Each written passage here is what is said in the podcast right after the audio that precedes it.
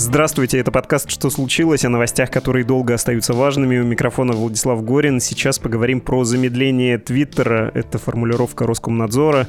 Это ведомство решило так наказать соцсеть американскую за то, что она не реагирует на требования его, Роскомнадзора, российского регулятора. Ну и про суверенный интернет заодно поговорим, само собой. С нами Михаил Климарев, исполнительный директор Общества защиты интернета, автор телеграм-канала «За телеком». Привет! Всем здравствуйте, всем привет из солнечного Екатеринбурга.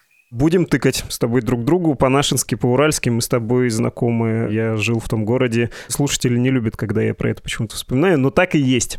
Кажется, чудо, что мы с тобой говорим через э, полконтинента, потому что РКН заявил 10 марта днем с целью защиты российских граждан и принуждения интернет-сервиса, имеется в виду Твиттер, к исполнению законодательства на территории Российской Федерации в отношении Твиттера с 10 марта 2021 года приняты меры централизованного реагирования, а именно первичное замедление скорости работы сервиса согласно регламенту.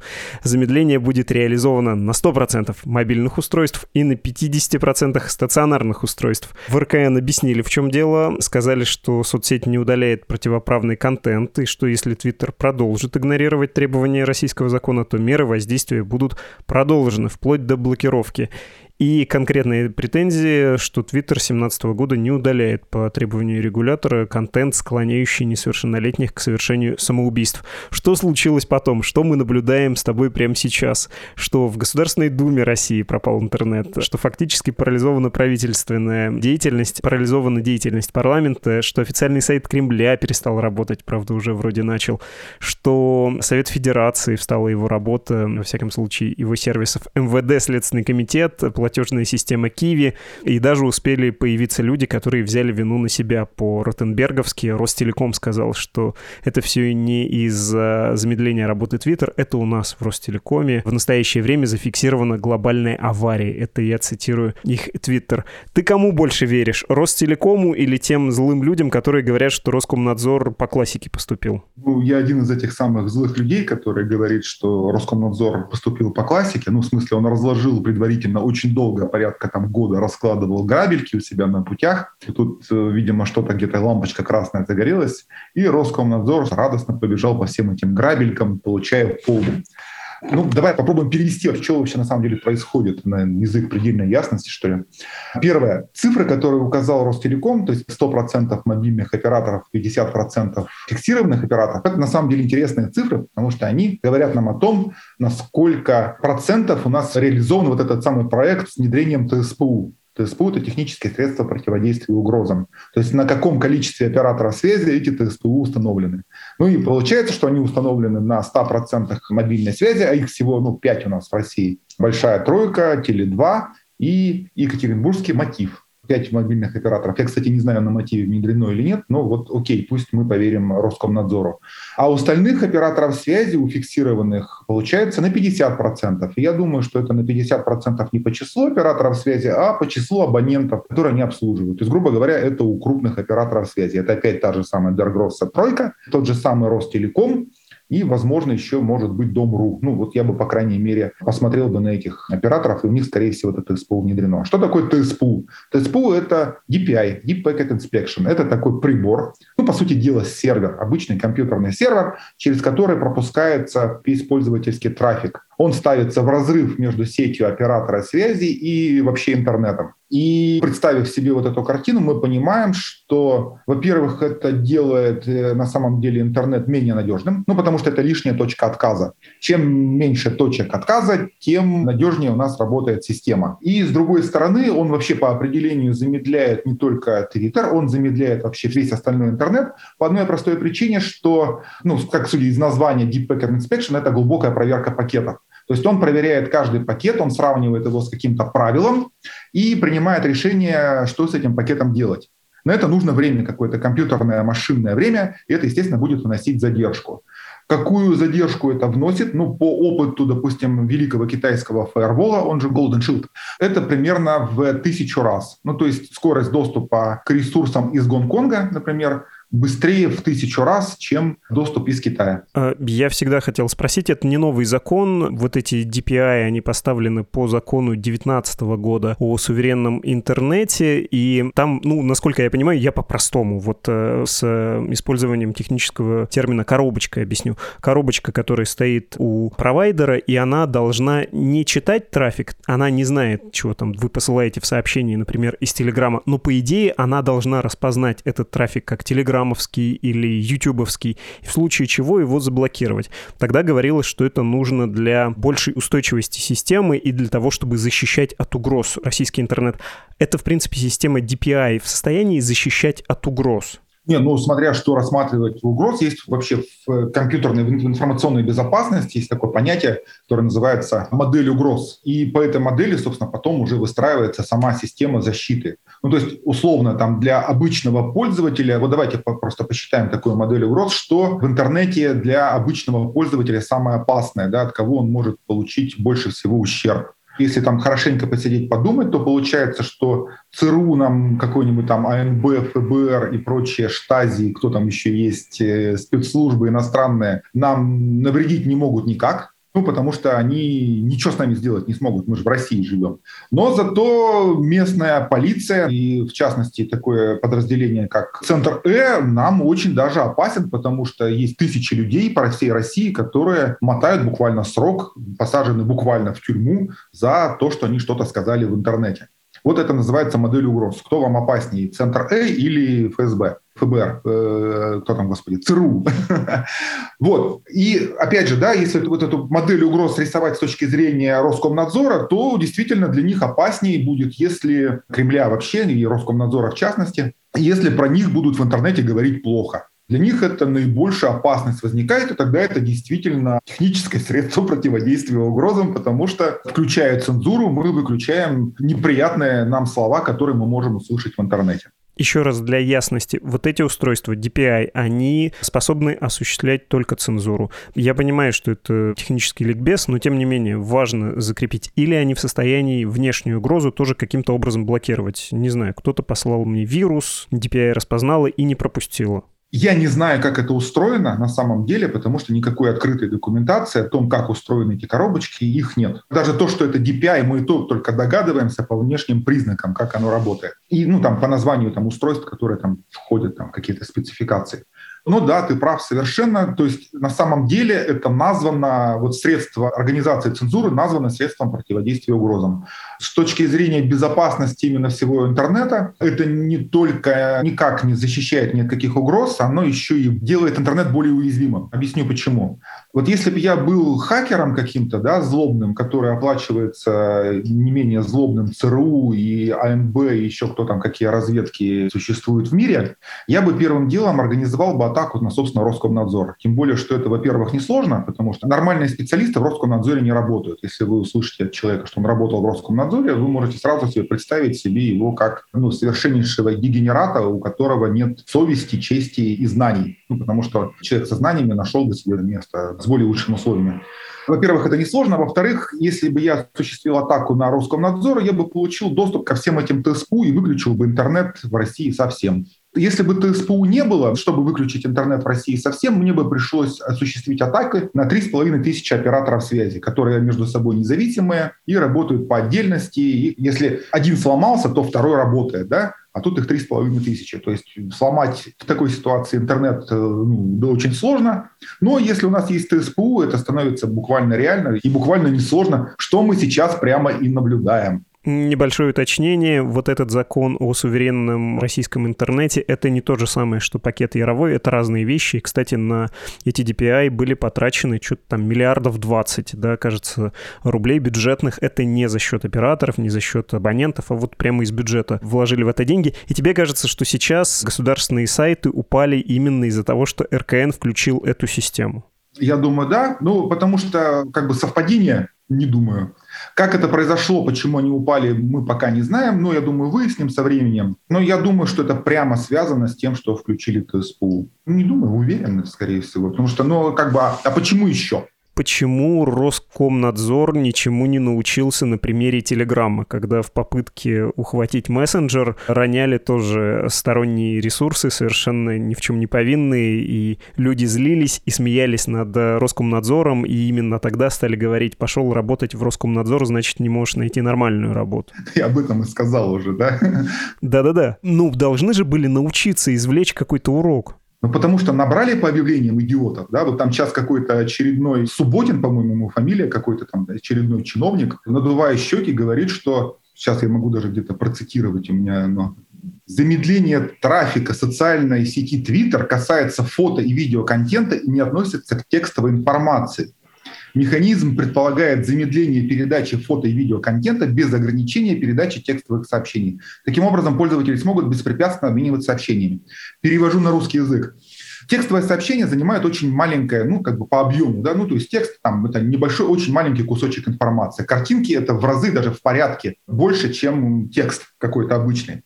И поэтому замедлять текст, это вообще на самом деле как-то, ну, так звучит довольно глупо ну окей, вам придет это сообщение не за 20 э, миллисекунд, а, допустим, за 80 миллисекунд текст придет вам. Вы почувствуете какую-то разницу? Конечно, нет. Поэтому, ну, собственно, он и делает на основании этого заявления. Ну, потому что обычный пользователь замедление текста не почувствует абсолютно. Ну да, картинки будут грузиться медленнее, ну, что, собственно, сейчас и наблюдается. И для этого, собственно, и нужно было DPI. Но опять же, давайте подумаем, каким образом такой подход может как-то повлиять на нашу основную задачу, да, то есть это ну, перекрыть информацию в интернете. Ну, на самом деле просто, да, это вот такой шантаж и угроза, то, что сейчас Роскомнадзор делает. Типа сейчас будет Твиттером пользоваться не так удобно, как раньше, пользователи начнут уходить с этой платформы, с Твиттера, куда-то там на более другие платформы, не знаю, на ВКонтакте, например, или кто там, а, они же делали какой-то, да, какой-то ресурс там похожий на Твиттер, я забыл, как он называется, там-там, по-моему, называется он. Ну, неважно на самом деле. Ну, как бы будут уходить там на какой-то более другой ресурс, в его китайский Твиттер. И Твиттер от этого почувствует боль, потому что пользователи ушли с Твиттера, они почувствуют боль, они будут получать меньше доходов с рекламы. Ну, то есть я думаю, что логика примерно такая. То есть это же, там, они же прямо, ты же прочитал в самом начале, там было слово такое очень классное, использовано, принуждение. То есть как, мы вас вроде бы как бы не отключаем совсем, да, но мы вас вот замедляем, тем самым принуждаем к тому, чтобы вы включали механизмы цензуры. Причем заметим, да, что у нас сейчас цензура на новый уровень выходит. У нас появилась такая тема, как вы удаляете наши твиты, это очень смешно на самом деле, как э, целый там спикер Госдумы Володин, топая ножками, там, вчера или позавчера, я уже запутался, в Госдуме выступал, что удалили какой-то фейковый пост в Фейсбуке какого-то заштатного совершенно там агентства, которое никто никогда в жизни не читал, тем более в Фейсбуке. Ну, то есть это вот очень смешно. То есть это вот, ну, как бы уровень такой, да, в интернете кто-то не прав, поэтому я буду топать ножками. И Володин, конечно, в этом, его сразу живо можно себе представить, если нацепить на него такой клоунский нос, такой, знаешь, вот красный яблочком, да, и раскрасить его цветными красками и надеть парик. А, еще ботинки вот такие, да. Вот, вот если вот надеть ботинки на 6 размеров больше, вот так выглядит на самом деле Володин, а не как председатель Государственной Думы Великой Державы. Какая сухая у тебя техническая терминология. А, вообще РКН и по поводу других соцсетей возмущался и рассылал им предупреждения, приказания, распоряжения. Не все слушались. То, о чем ты говоришь, Вячеслав Володин действительно на днях говорил, передавала пресс-служба его слова. Он заявлял, что ряд российских СМИ опубликовали информацию с упоминанием пресс-релиза ФСБ, а Facebook, Instagram, Twitter решили, что это фейк и удалили это. И он действительно, ты говоришь, что полнож ножками, я скажу, возмущался, заявил, что эта блокировка — это нарушение основополагающих прав и свобод граждан, право на распространение и получение информации.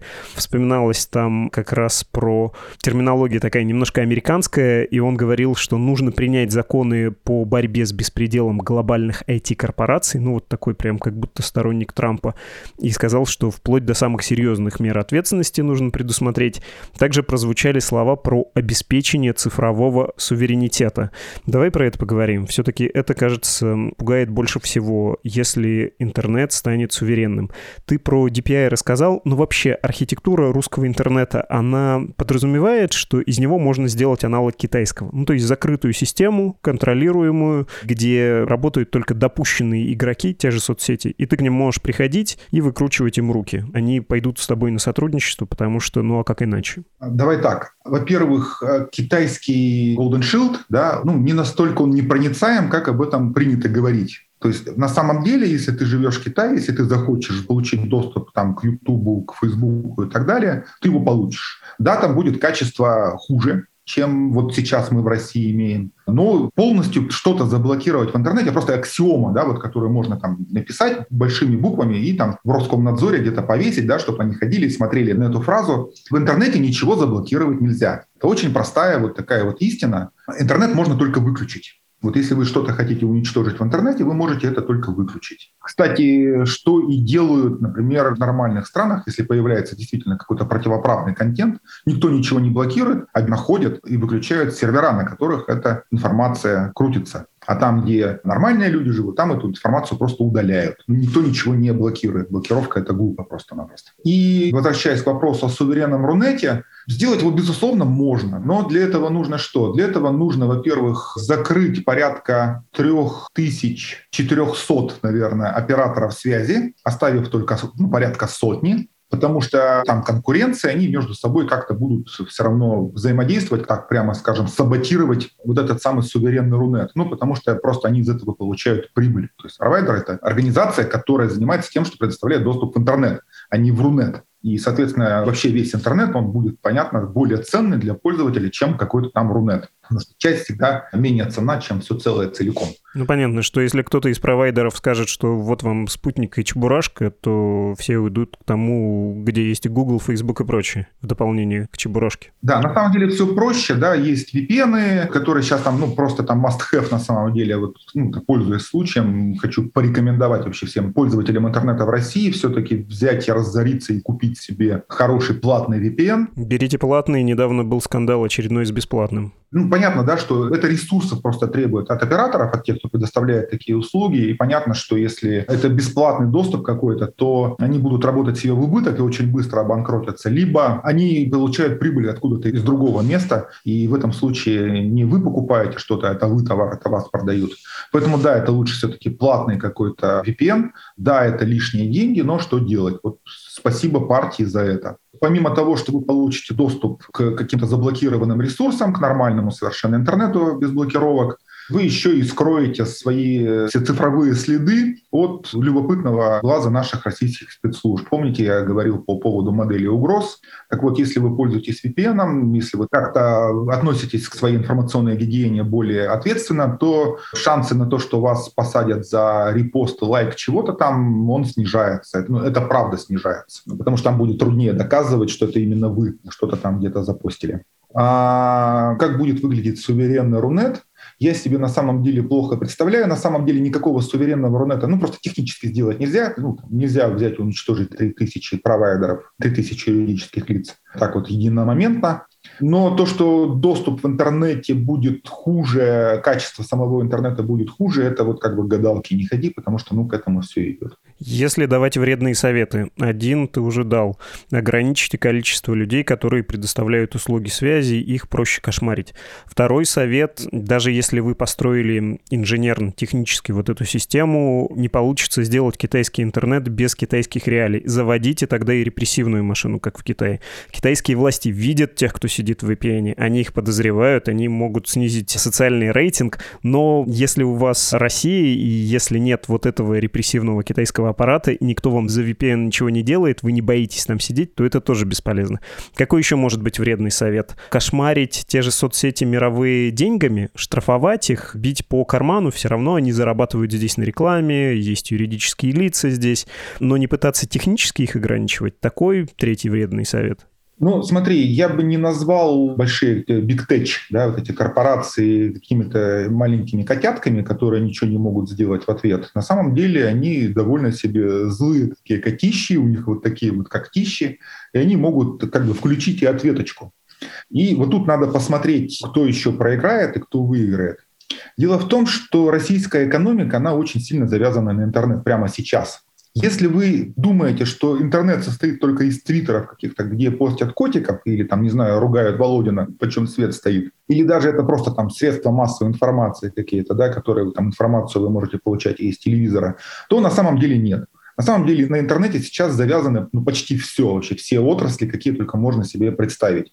Мы оплачиваем любые платежи, и так быстро это все делаем, и удобно, только потому что у нас есть интернет. Все банковские платежи у нас э, в интернете. В том числе в магазинах через интернет это делаем на кассе. Да, на кассе. Более того, там же на этих кассах, они же не просто кассы, они же еще и фискальные регистраторы, то есть это же платятся налоги еще через весь интернет, что важно на самом деле, для государства именно важно.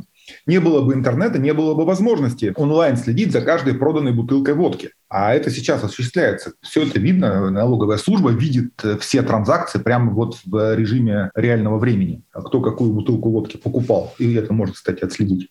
Это весь транспорт завязан на интернет, потому что навигация, вся логистика, потому что транспорт завязан на навигации. Ну, в смысле GPS, вот это все хозяйство, все это передается через интернет, все эти данные каким-то образом обрабатываются и управляются тоже через интернет.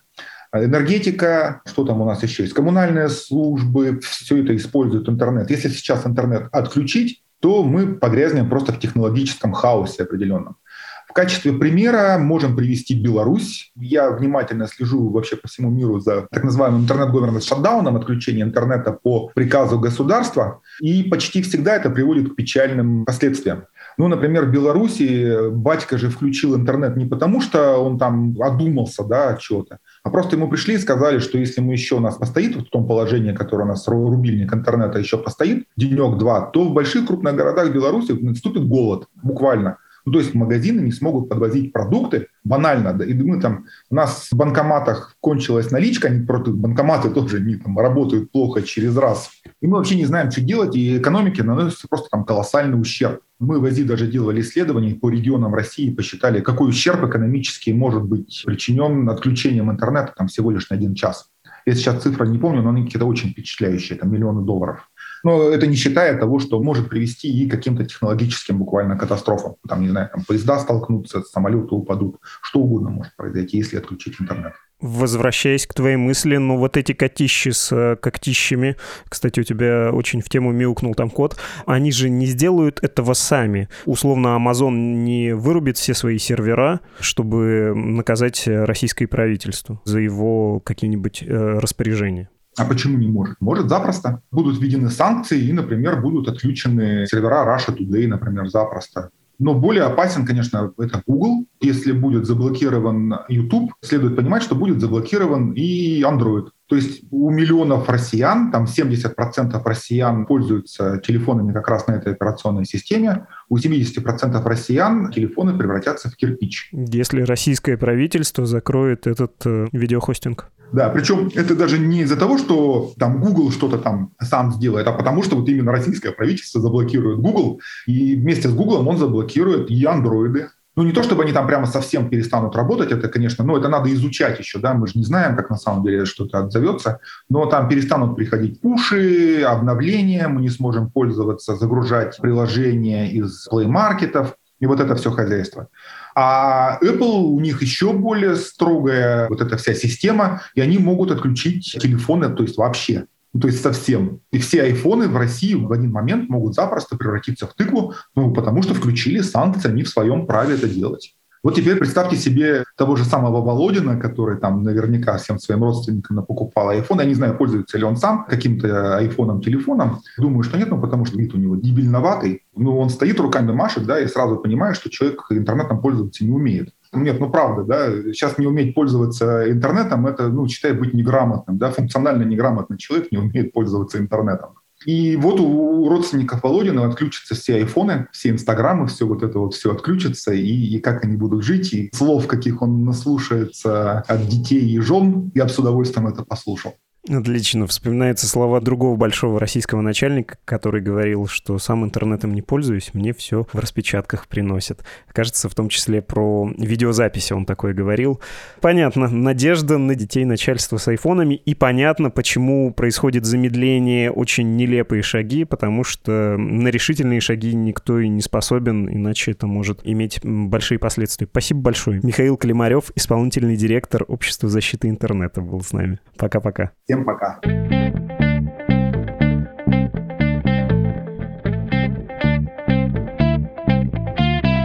Вы слушали подкаст «Что случилось?» о новостях, которые долго остаются важными. Надеюсь, что этот подкаст вы незамедленно и незамедлительно скачали. Э, Все у вас получилось и никаких сбоев не было. Все наши выпуски можно найти на Медузе в специальном разделе подкасты. Он есть и в приложении мобильном, и на нашем сайте. Ну и, конечно, подкаст-платформы. Там мы тоже размещаем свои файлы. Заходите на Apple Podcasts, Google Podcasts, на Spotify, CastBox, YouTube и в Яндекс Музыку, если вам так удобней. Для ваших личных сообщений нам есть email подкаст собакамедуза.io и telegram Медуза loves you. До свидания.